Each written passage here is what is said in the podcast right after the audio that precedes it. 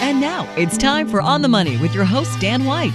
Dan has been in the financial services industry for over 25 years, and he's been a featured expert in Forbes, Yahoo, the Philadelphia Business Journal, Dow Jones Market Watch, and has appeared nationally on Fox Business News.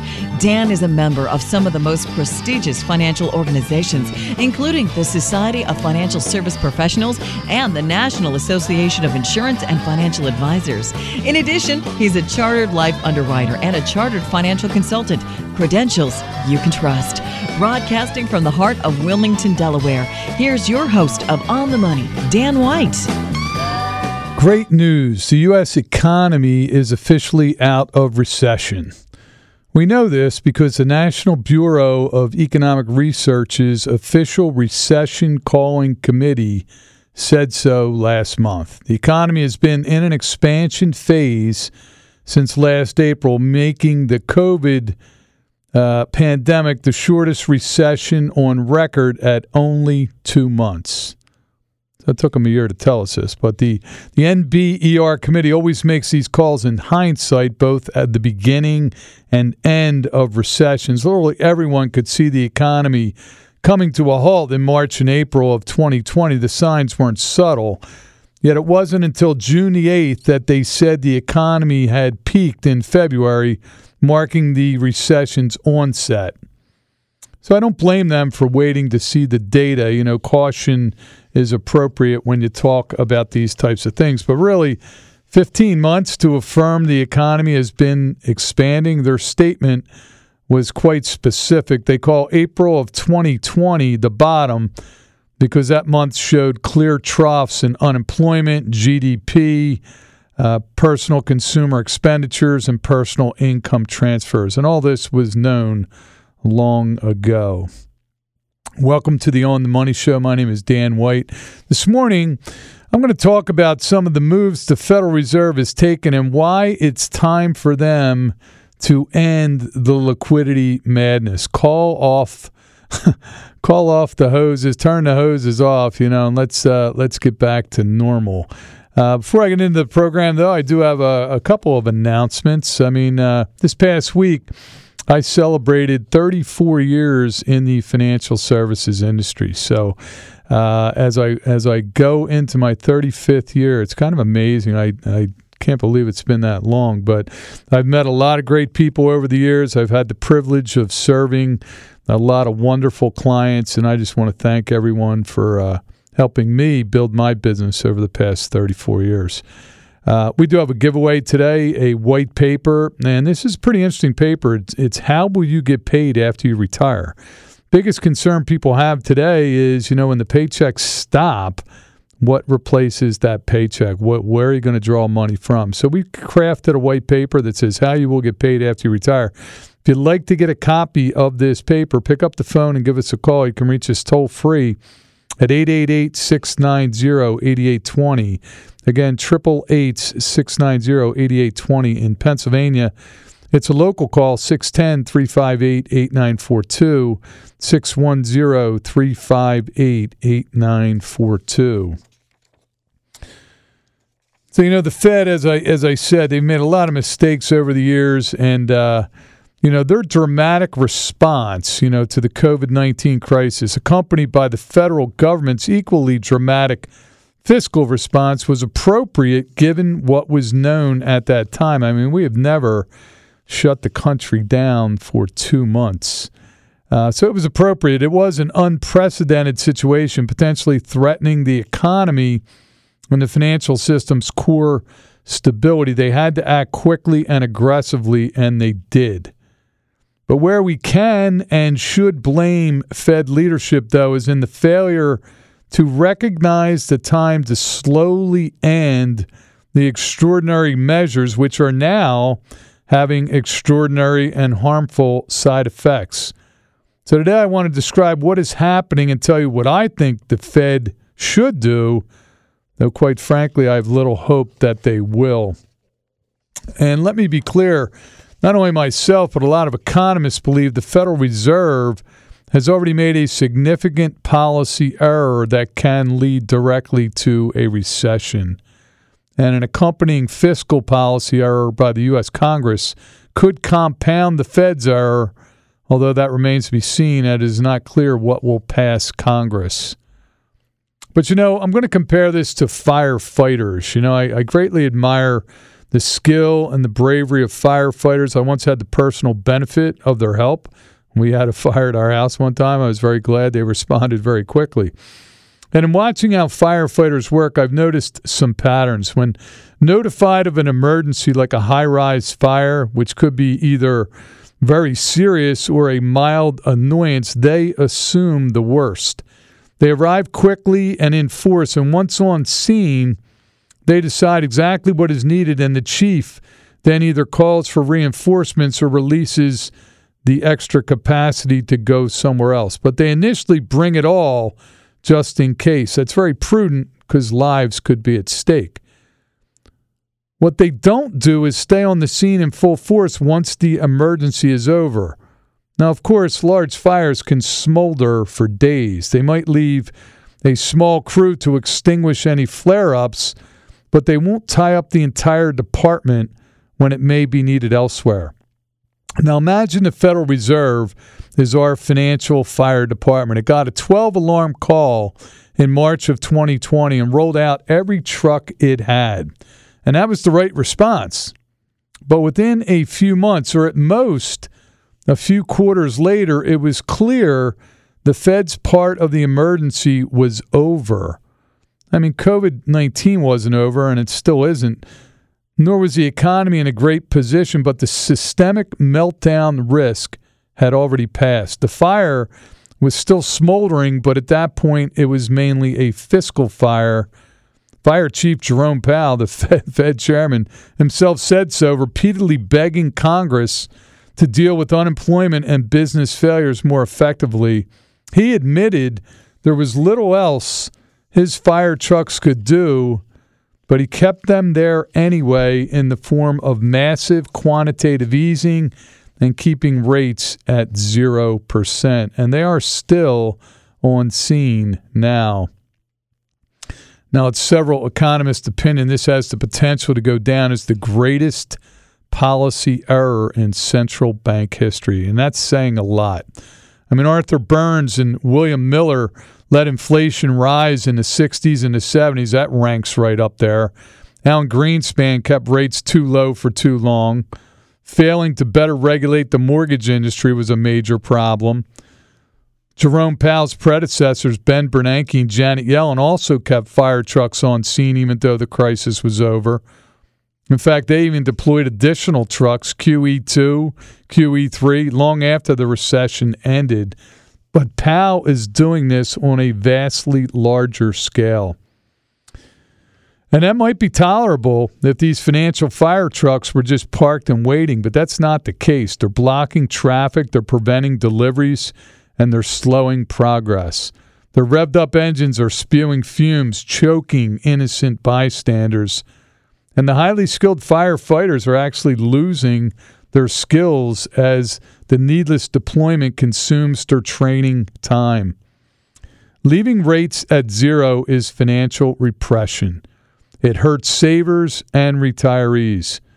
Buying $40 billion worth of mortgage bonds every month to hold down mortgage rates in the midst of an extraordinarily significant rise in housing costs seems counterproductive, especially for first time home buyers.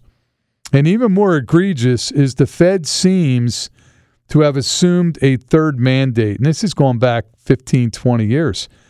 When did the Fed have a mandate to keep the stock market up? Not only does this exasperate wealth disparity, it borders on malpractice because at some point the Fed will have to take its foot off the accelerator. When that happens, the potential for another taper tantrum is significant. The Fed absolutely should not think the stock market is their responsibility. To do so, as I believe they are, sets us all up for extreme future volatility. Supply chain problems are going to get fixed, probably slower than we'd like, and eventually the fiscal stimulus will go away and everyone will have to adjust. Monetary policy isn't the solution for that particular problem. This has to stop. The economy is growing. Unemployment, while still elevated, it's it's improving every month. Credit-worthy borrowers can easily get financing. Even if another major COVID-19 wave strikes, we've thankfully progressed beyond the need for economy stifling restrictions. The emergency is over, at least from the perspective of the need for quantitative easing and low interest rates. The Fed should bring its fire trucks home. Unfortunately, that's not happening, and it's having an effect on the economy.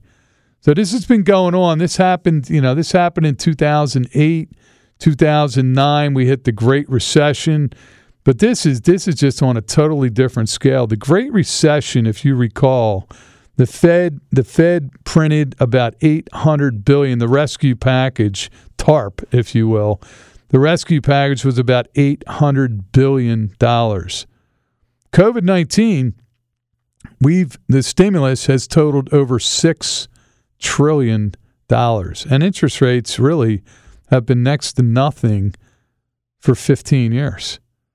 So it's time it's time to start raising rates. Now, that might upset the stock market. That might create, every time they even think about raising rates, the stock market has responded in a negative way. But again, it's not the Fed's mandate to keep the market up. Nowhere, nowhere in history does it say the Fed is supposed to keep the stock market rising. So zero interest rates are not normal. They're not normal, and they are punishing savers and retirees. Let me give you our phone numbers toll free. You can reach us at 888 690 8820. Again, 888 690 8820. In Pennsylvania, it's a local call, 610 358 8942. 610 358 8942. The Fed's actions have been pushing people further and further and further out on the risk scale. They're taking risks they probably shouldn't be taking and I don't think it's going to end bad, uh, end, in a good way. Well, more on this after the break. If you're within five to ten years of retirement, this message is for you. There's never been a bigger disconnect between Wall Street and Main Street. Unemployment over 15%, unprecedented federal stimulus. Wall Street has never been more volatile. If there was a vehicle that credited you 7% up front, then grew your nest egg by 6 to 7% a year, guaranteed for the next five to ten years before turning into an income stream that you cannot outlive, would you want to know about it? Call Dan White and Associates now for details. 888-690-8820. Surrender charges and other restrictions may apply. Welcome back to the On the Money Show. My name is Dan White and I'm the host of your show. This morning we are talking about some of the Federal Reserve policies and why the since the crisis is over, the Fed really ought to be scaling back what they're doing from a liquidity standpoint. It's time to end the liquidity madness and and raise rates and and just you know, kind of tighten some of the liquidity that's sloshing around the market. I mean, everyone agrees inflation would be a problem if we had enough of it for an extended period. But then the agreement kind of breaks down. You know, half the country is saying, including the Fed, is saying, oh, rising inflation is transitory, it's going to go away. The other half is saying, well, what if it persists? If, if, they, if it does persist, does that mean anything for most people? Well, the Fed has a 2% inflation target. It sounds minor, 2% inflation, but 2% annual inflation compounds to 22% higher prices over 10 years. Fed leaders think that's fine. Well, it's not fine. Even low inflation harms savers and consumers. And worse yet, the consumer price index is a terrible proxy for consumer prices. It's massaged and adjusted, sometimes for good reasons but the adjustment disguise inflation's impact on segments like housing. The cost of living grows faster than official inflation for many people, and in some cases, a lot faster. The inflation we see today is especially harmful for the lower 60% of the income and wealth brackets. And one argument to which I am somewhat sympathetic is it doesn't matter because the Fed can't generate inflation even if they want to.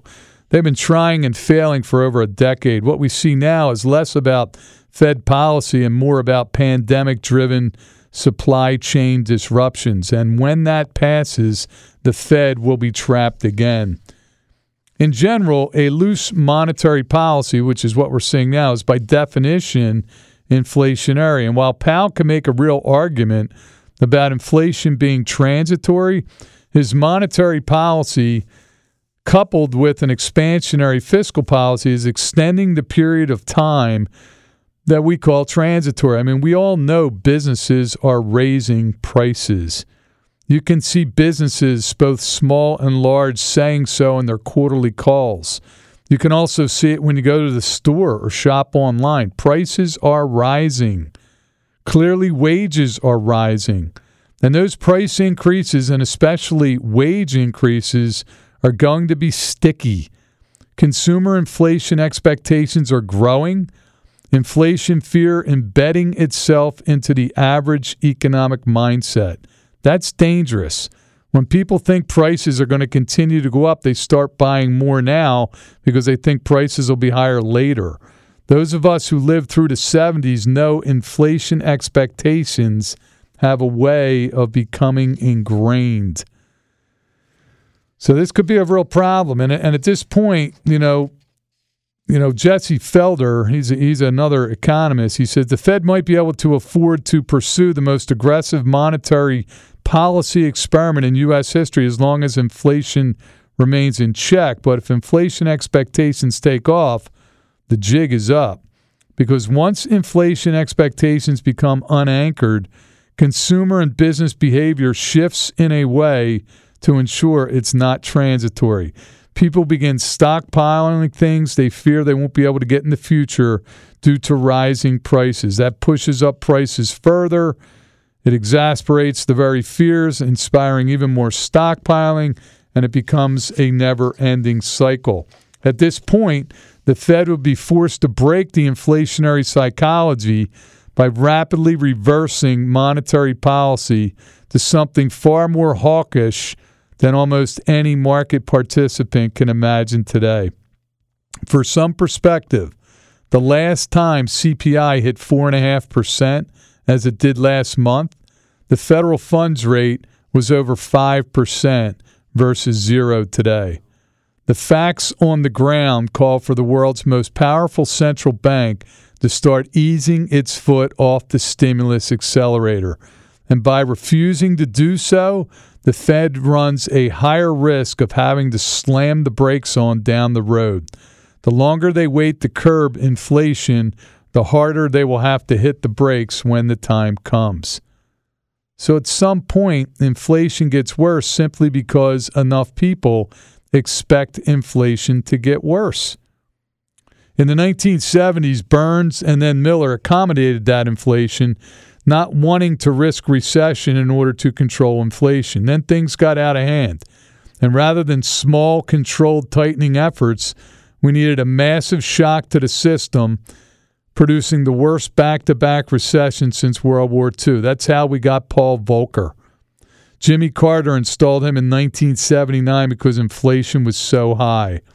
And then Volcker did what should have been done earlier Neither Powell nor any likely successors appear eager to normalize Federal Reserve policy.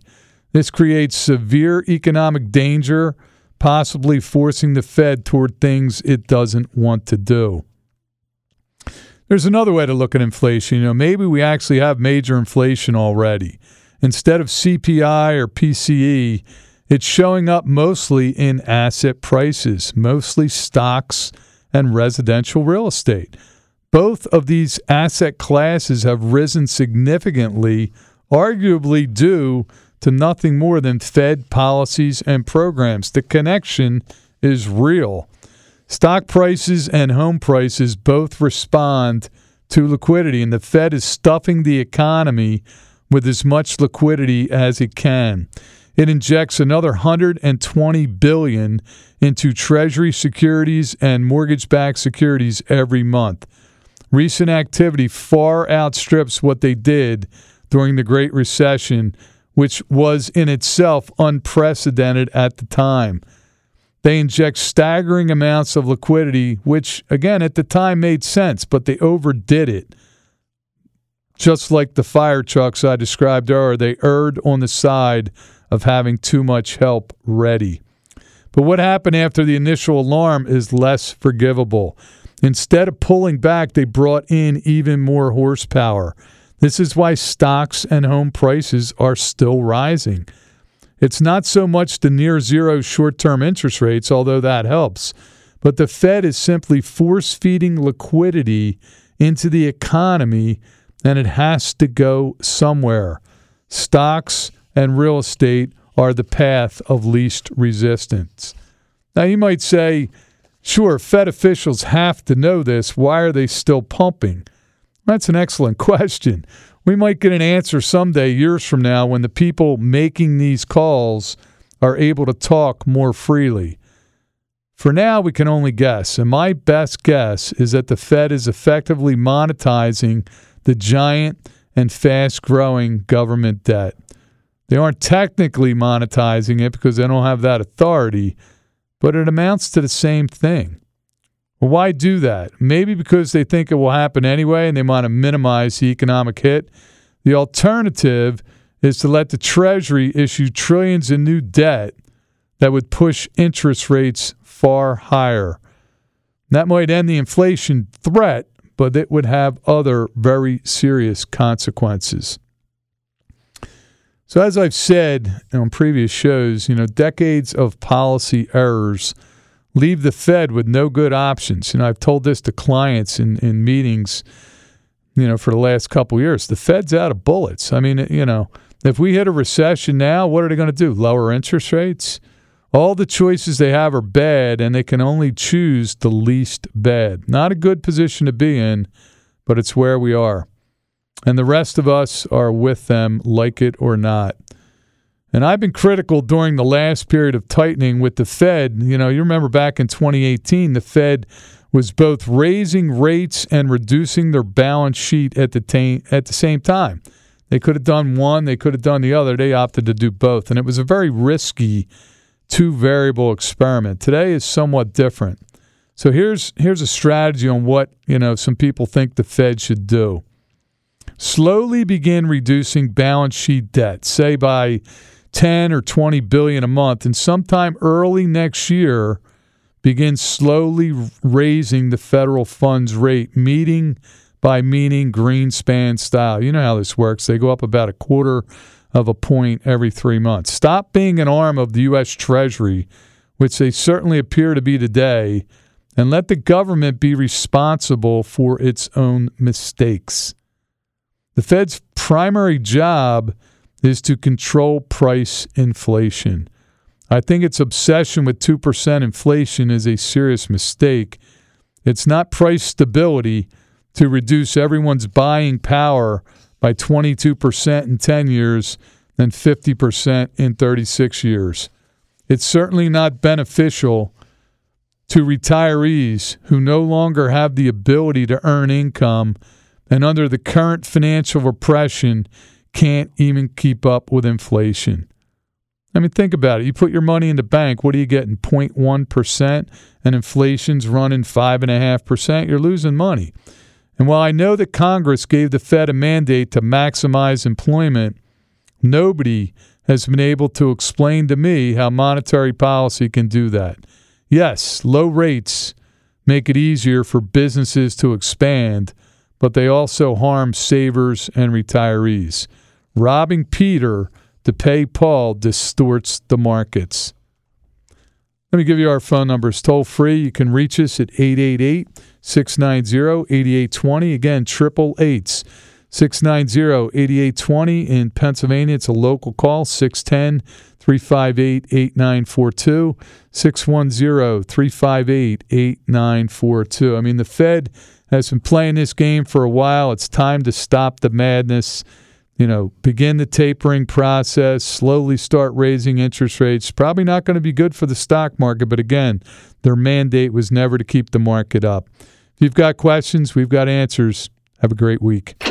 The views and opinions expressed on this program are those of their respective parties and not those of this show's producers or this station. Join us again for more On the Money